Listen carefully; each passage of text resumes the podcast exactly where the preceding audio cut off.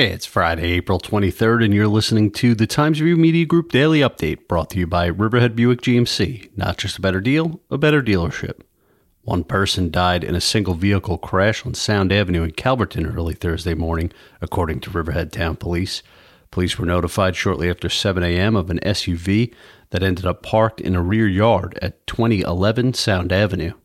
The Chevrolet HHR had been traveling north on Edwards Avenue and left the roadway, striking a tree on the property, according to the preliminary investigation. The driver was found dead when police arrived. Police did not identify the driver in a press release Thursday afternoon.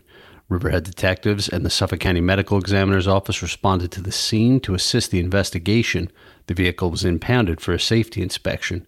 Police are asking any witnesses or anyone with information on the crash to call 631 727 4500. All calls will be kept confidential. Spring on the North Fork means the return of farm stands and alfresco dining, crops coming back to life and spending more time outdoors. But as the days grow longer, the constant drone of leaf blowers disrupts the peace and quiet, and now town officials may take action. Last month, officials in East Hampton approved a ban on gas or diesel powered leaf blowers between May and September and set time limits for their use from September to May. The legislation, similar to codes adopted in communities across the country, seeks to reduce both pollution and noise complaints by encouraging landscapers to use electric leaf blowers that are both quieter and greener than the gas powered alternative. Supervisor Scott Russell said he receives numerous complaints about leaf blowers, weed whackers, and other lawn equipment, but worries that the electric equipment isn't efficient for landscapers.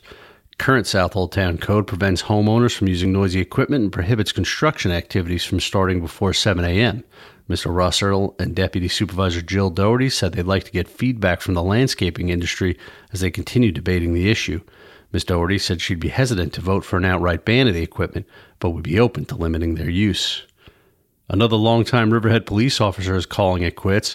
Lieutenant Richard Bowden, who's been on the force since 1985, has retired. The town board formally accepted his retirement on Tuesday, and his colleagues held a ceremonial walkout for him on Thursday. Lieutenant Bowden is the third Long Island officer to retire this year. Officer Dennis Kavanaugh, with 34 years in the department, and Sergeant Stephen Tim Palmer, with 36 years, retired earlier this year.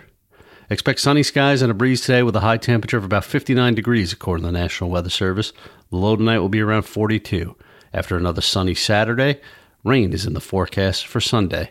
I'm Grant Parpan, and that's our update for Friday. Check back for more news throughout the weekend. Once again, today's report was brought to you by Riverhead Buick GMC. Not just a better deal, a better dealership.